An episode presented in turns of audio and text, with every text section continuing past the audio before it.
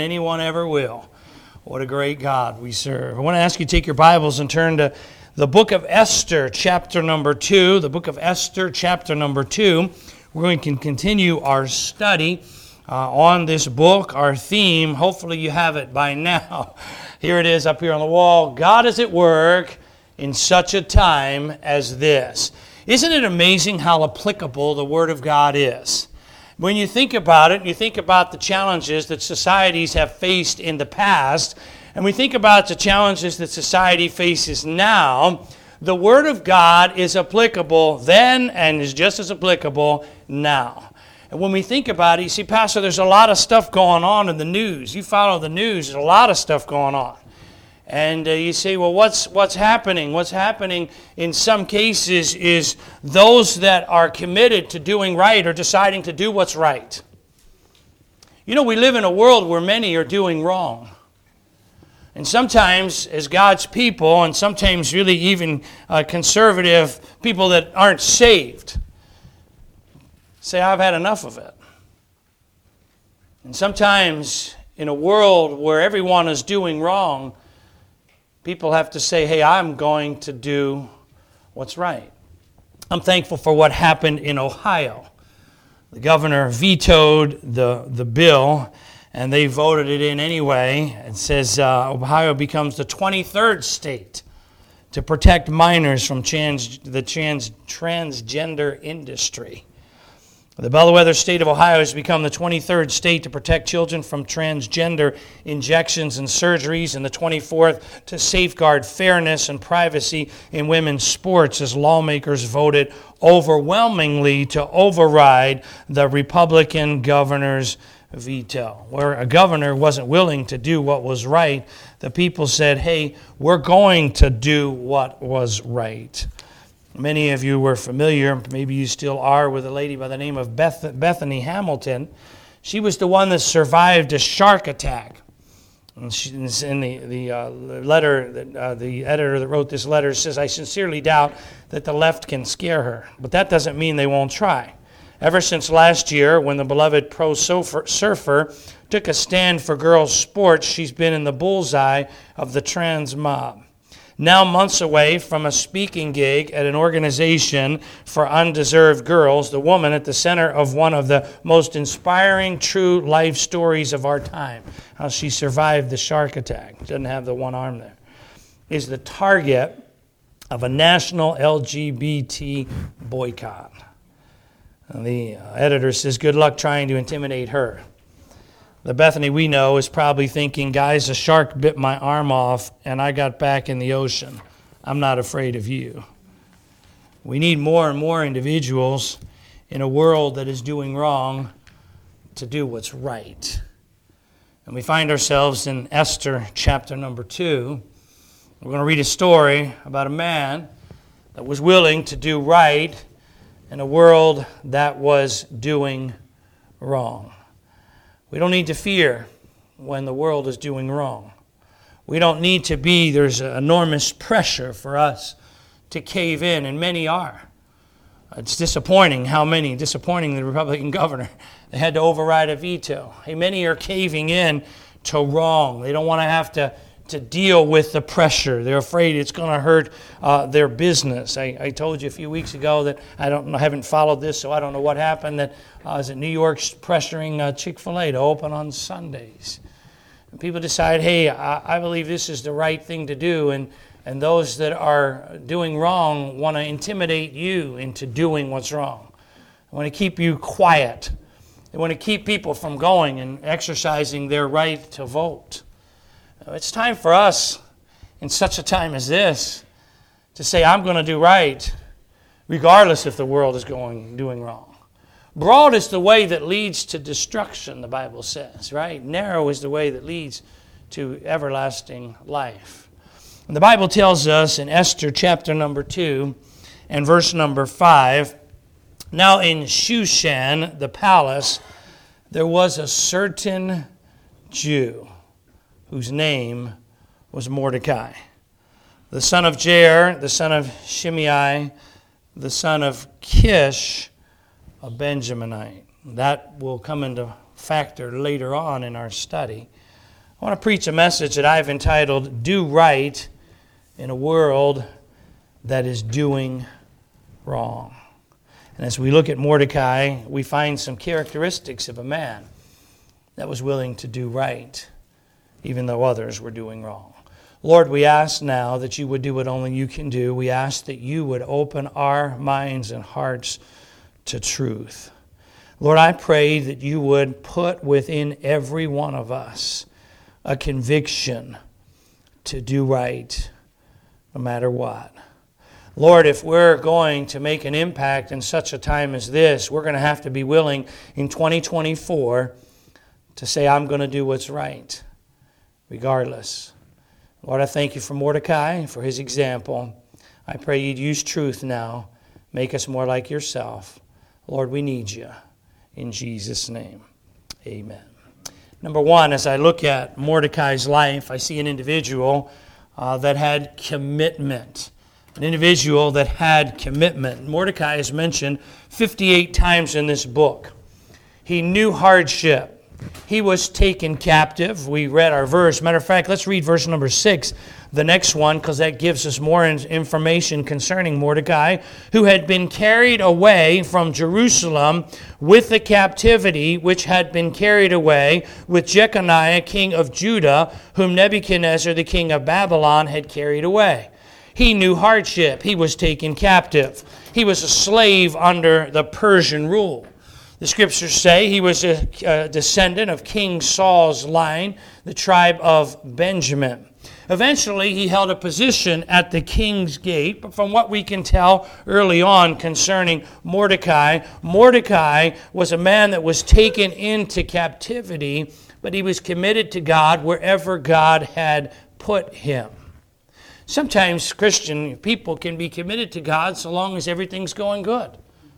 They can be committed to God so long as they're doing something that they feel like uh, they want to be doing. But sometimes when God takes an individual, think concerning Daniel and Shadrach, Meshach, and Abednego, that were taken from Babylon into, or from Jerusalem and taken as slaves in Babylon. Sometimes it's easy for God's people to begin saying, Well, Lord, something's wrong here. Lord, you didn't do X, Y, and Z, and because you didn't do X, Y, and Z for me, I'm not going to serve you anymore. You know, it's a privilege for us to serve God. It's a privilege for us to be part of God's plan. Can I say this in a nice way? God doesn't need any of us, but He loves us, and He chooses to use us. And Mordecai, as a slave, is committed to doing what he's supposed to do where he's supposed to do it. We need to be committed to God no matter what comes into our lives no matter where God has us. I'm reading a book about a neurosurgeon that lost his son at 18, 19 years of age. And uh, the guy operate on people and he uh, tried to help people. He still does try to help people uh, that need brain surgery. And he told a story of a, an individual uh, in the book there whose husband and wife, right at the onset of the individual's cancer, his brain, or whatever was happening in his brain, right at the onset, they said this to each other We got to make a decision. We just received bad news and we got to make a decision. And that decision is this Are we going to stay committed to God and believe God no matter what? Let's decide now before we go through this trial. And sometimes God allows us to be in different places. Turn with me just a few minutes. Let's take a minute and look at Genesis chapter number 45. We're familiar with the story of Joseph, and I want to remind us of what Joseph told his brothers. Joseph was mistreated, sold into slavery, lied about, forgotten, but here's what he says when he reveals his identity to his brothers. In Genesis chapter 45 and verse number 5 Now therefore be not grieved, nor angry with yourselves that you sold me hither. For God did send me before you to preserve life. Look at verse number seven. And God sent me before you to, pervert, to preserve you a posterity in the earth and to save your lives by great deliverance. Verse 8 Now it was not you that sent me hither, but God. You see, Joseph had a mindset. We wonder how did Joseph go through all that? How did Joseph handle all the things that he had to go through? Joseph was committed to God. God had given Joseph a dream early on, and we have to think that maybe Joseph was holding on to something that God gave him. And by the way, we have a lot to hold on that God has given us, do we not? We've got the truth of the Word of God that we can hold on to. And what God does behind the scenes is He works behind the scenes and He gets His people where they need to be. And Mordecai is taken from Jerusalem. He's taken now as a slave, he's, he's enslaved. And yet Mordecai recognizes hey, I'm here and I've got to stay committed to doing what God wanted me to do. God has us all here where you live. What's your address? Remind yourself in your mind. What neighborhood do you live in? Where do you work? Where do you shop? Where do you go to the doctors? How often do we recognize that we're not just here trying to make it through a day so we can go home and relax? We're here on assignment by God. God is placing us in key positions that He wants to use us to make a difference. Whatever happens, wherever we find ourselves, we've got to stay committed to the cause of Christ. There are individuals in our country today, maybe they're not saved, maybe they are, but they're committed to the United States of America. they're committed to the cause of our nation. And I'm thankful, by the way, the greatest country there ever is, ever was. The reality is they're committed to our country, and that's what causes them to say, you know what? I am going to do right, and I'm going to stand for right no matter how much pressure comes in on me. Commitment. Number two, as I look at Mordecai's life, I see, secondly, compassion. In verse number 7, the Bible says this Esther 2 in verse 7 and he brought up Hadassah, that is Esther, his uncle's daughter. For she had neither father nor mother. And the maid was fair and beautiful, whom Mordecai, uh, when her father and mother were dead, took for his own daughter. He decided to take care of his cousin. Her parents were dead, and to take her as his own daughter. No one forced him to do this. Look at verse number 10. Esther had not shown her people nor her kindred, for Mordecai had charged her that she should not. He gave her some advice and say, "Hey, don't don't tell them you're a Jew." Look at verse 11. And Mordecai walked every day before the court of the women's house to know how Esther did and what should become of her. He tried to keep an eye on her while she was under the care of the keeper of the women. Someone defined compassion as your pain in my heart. You cannot be compassionate and selfish at the same time. Selfishness screams, me, me. It's all about me. Compassion screams, you, you. It's about you. Why is it that sometimes we're so afraid to take a stand? Why is it sometimes that we're so afraid to say, I'm a Christian?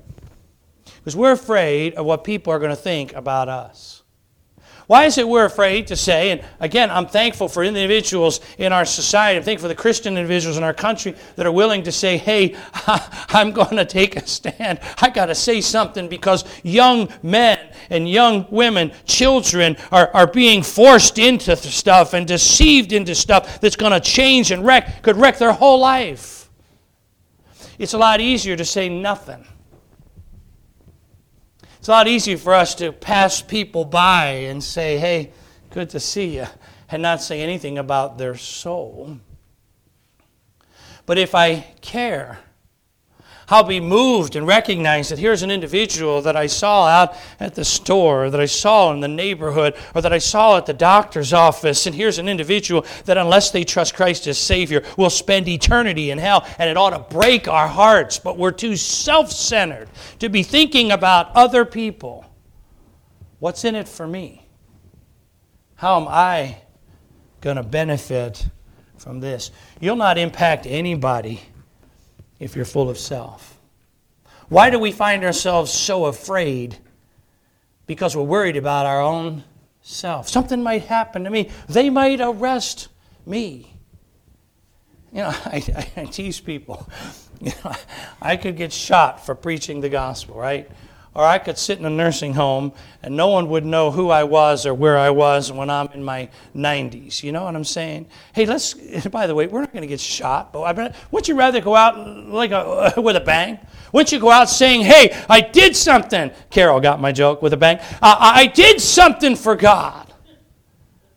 And he went out serving the Lord. You see, we're, we're so driven by fear. How many have ever heard the name Ray Blankenship? I never did either until I read this article. Listen to this. One summer morning, he was preparing his breakfast. He gazed out the window and saw a small girl being swept along in the rain flooded drainage ditch beside his house in Andover, Ohio. Blankenship knew that further downstream the ditch would disappear with a roar underneath the road and then empty into a main culvert.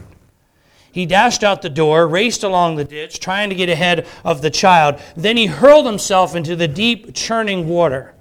He, he surfaced and was able to grab the child's arm. They tumbled end over end within about three feet of the culvert. His free hand felt something, possibly a rock, protruding from one bank. He clung desperately, but the tremendous force of the water tried to tear him and the child away. If, he, if I can just hang on until help comes, he thought. He actually did better than that. By the time fire department rescuers arrived, Blankenship had pulled the girl to safety. Both were treated for shock. On April 12, 1989, Ray Blankenship was awarded the Coast Guard's Silver Life Saving Medal. The award is fitting for this selfless person was at even greater risk to himself than most people knew. Ray Blankenship did not know how to swim. You think about somebody that would run down and jump in to save a young child not knowing how to swim himself. Someone else's needs were greater than his own. Mordecai saw Esther, and her needs were greater than his own and he's going to check on her and he's going to kind of God, he took her into himself. You see, sometimes we're so consumed with how we think, and our world is around us. Our world is way bigger than we are. We're afraid to say, hey, I'm going to do right. Hey, I'm going to take a stand. Hey, I'm going to vote. Hey, I'm going to do my part. We're so afraid because we're more consumed with ourselves than we like to admit. Mordecai was a man of compassion. I'm thankful, by the way, for those that could be retired in our nation. They could be at ease in Zion, but instead they're fighting for our freedoms. It's not about them, it's about us. Compassion makes a big difference, it really does. I'll tell you this we need to ask God to break our hearts for people. When I first entered the ministry in college, Bible college, I recognized the first church I worked at was in Concord, North Carolina.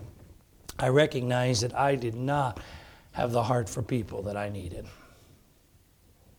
I'd find myself thinking, don't bother me with that. I'm going to go to my office. I remember as a young man saying, God, if I'm going to be in this ministry thing, you're going to have to give me a heart for people. You're going to have to, Lord, give me your heart for people. We'll look at it tonight as we look at the little bit of Jesus' life and how he was so moved with compassion. if I'm going to be connected and close to God, He's going to give me His heart for other people. We can't say, Lord, oh, to be like Thee, oh, to be like Thee, blessed Redeemer, and not have a heart for people. Why is the devil so after people? The devil can't do anything to get at God. So, what the devil does is he goes to the next closest thing, and that's people. You do everything you can to blind people and cause people to reject Christ as Savior and spend eternity in hell. He'll try to get every Christian busy doing stuff that doesn't matter. He'll try to get every Christian doing anything they can but telling people about Jesus. Compassion. It may mean this morning that some of us need to say, God, give me compassion. They that sow in tears. How long has it been since we've shed a tear over somebody who's on their way to hell? How long has it been since we shed a tear for somebody that, a fellow Christian that's going away from God and the things of God? Jesus is about people. For God so loved the world that he gave his only begotten Son. Compassion makes a difference. Thirdly, we'll move through this one quickly because I want to go to one more. Thirdly, he was a man of character. Verse 19, the Bible says, And when the virgins were gathered together the second time, then Mordecai sat in the king's gate. This could have been a job that was assigned to him once Esther became queen. One commentator said this the gate was the equivalent of our modern law courts, the place where important official business was transacted. Mordecai was in a position of honor and authority. It was possible, I said already, that the queen used her influence to get him this position. He's in a position of authority, he's in a position of honor he was a man of character. He's faithfully doing his job. God has them at the right place, at the right time, for the right people. There were 10 there was a test conducted by a university where 10 students were placed in a room. Three lines of varying length were drawn on a card. The students were told to raise their hands when the instructor pointed to the longest line. Nine of the students had been instructed beforehand to raise their hands when the instructor pointed to the second longest line. One student was the stooge, the test. The usual reaction of the stooge was to put his hand up, look around, and realizing that he was all alone, pull it back down. This happened 75% of the time with students from grade school through high school. The researchers concluded that many would rather be president than to be right. Mordecai was a man of character, which leads us to our fourth and final thought. Mordecai was a man of courage. He was a man of courage. He's faithfully doing his thing. Verse number 21, the Bible says, In those days, while Mordecai sat in the king's gate, two of the king's chamberlains, Bigthan and Teresh, of those which kept the door, were wroth and sought to lay hand on king on the king Ahasuerus. These two men were likely eunuchs. They were forced into a life of servitude to the king. They were angry. They wanted to harm the king. We don't know specifically why. Commentators suggest that maybe they were mad because of the crowning of Esther as queen, which was a little outside the box, and they didn't like that. And these two individuals plotted against the king, and the Bible says in verse 22 and the thing was known to Mordecai. It was known to Mordecai. Mordecai didn't have to say anyone anything to anyone. Mordecai could have just turned his head. Mordecai could have just kept quiet. No one would even have known, except God, of course. But the Bible says in verse 22 it was known to Mordecai who told it unto Esther the queen. And Esther certified the king thereof in Mordecai's name. And when inquisition was made of the matter, it was found out. Therefore, they were both hanged on a tree, and it was written in the book of the Chronicles before the king. Could it be, this is just my speculation, could it be that there was more than two involved? Who knows? Well, there's more than two involved. Think with me about this. For Mordecai to say something, Mordecai could have risked his own life had they the accomplices with the two. I mean, the Bible doesn't say any of this, obviously. Sometimes we are very quick to say nothing, to do nothing. We're afraid to speak out. We're afraid to speak out. We need courage. Mordecai hears of this plot and gives word to Esther, who gives word to the king. By the way, we don't see anywhere in this chapter, we see it later. We don't see anywhere where Mordecai got rewarded. We don't see in Mordecai an attitude of, hey, what's in this for me? We don't see Mordecai saying to Esther, let's play make a deal. I'll give you information and you give me more of a position. You, you give me more. Uh, we don't see any of that. We see Mordecai exercising courage to say, hey, there's a plot plan against the king. I'm going to go to Esther. And Esther tells the king, and these men are taken care of. Courage. We lack. Last Sunday night, we took a whole message and we looked at courage. We lack courage. We need courage to stand for right, courage to do what's right, courage to say, hey, it's not about me. I read an article about, or illustration about a Prussian king, Frederick the Great. He was widely known to be agnostic.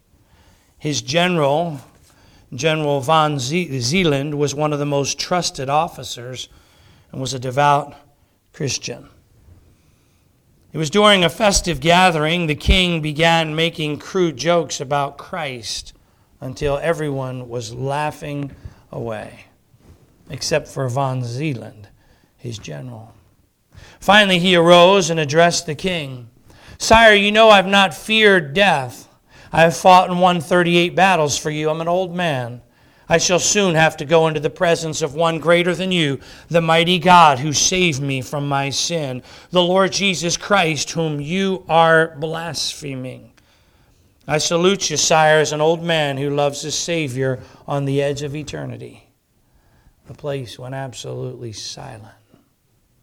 And with a trembling voice, the king replied, General, I beg your pardon. I beg your pardon. And with that, the party quickly ended. Someone was willing to say, Don't take the name of my Lord in vain. How often do we hear God's name being taken in vain and we do nothing? We say nothing. I hope that as God's people, will allow God. I recognize that sometimes Christian people, you grew up and language is with you from a child to an adult. But you know what? Thanks be to God, which giveth us the victory through our Lord Jesus Christ. I hope as God's people we recognize that if something slips out like that, oh God, forgive me, and God, give me victory to take your name in vain. I hope we don't listen to God's name being taken in vain when we watch stuff on television or movies or whatever. He died on Calvary's cross for you. And people just throw his name around like nothing. I hope we don't allow others to make jokes of the one upstairs and all that kind of stuff. I'll tell you something this world is run by the little g God of this world, the devil. And you do everything you can to make Christians and Christianity and God real small and make fun of it. But I tell you this we know that God's in control, we know that God's on the throne. Aren't you sick of what the wickedness that's going on in the world in which we live in? We say, hey, somebody should do something about it. And somebody should, but maybe that somebody has to start with us. You say, Pastor, what can I do? Number one, you can come tonight at 5.30 and we'll meet in the fellowship hall and we'll talk to the Lord about it. Number two, you can carry some gospel tracts on you and say, Lord, I got some tracts. Can I give some of these tracts out? Number three, you can kind of be informed of what's going on in the world around us and say, is there something that I can do to make a difference? Hey, when you have an election, you can see, you know what, I'm going to go to the booth and vote. And people think, oh, I don't like any of the candidates, so I'm not going to vote at all. Somebody's going to be in office. Nobody's going to agree. Look, we can have all of us take a poll. Not, not one of us is going to agree with, with every one of us about everything here in the church. You say, I don't agree with. I don't. Hey, you know what? We have a truth right here the truth, the Word of God. We could live in a country where you don't have an election. We could live in a country where they say this is how it is, like it or lump it, tough. But we've got privileges not only just to vote for individuals, but sometimes these amendments and things come through, and we need to be uh, uh, recognize, hey, I got to be informed, and I got to do what I can to vote as close to. You say, yeah, but there's nobody that's right on target. That's okay. I'm going to get as close to this book as I possibly can. But it takes courage. In 2024, just like back in Persia, where Mordecai was, we need people that will say, I am willing to do right in a world where everyone around me is doing wrong. Mordecai, God gives us his story to help us to see we can be that individual in 2024. This is God's time now. This is just as important to God as any other time has been. And God wants to use us. Lord, we love you today.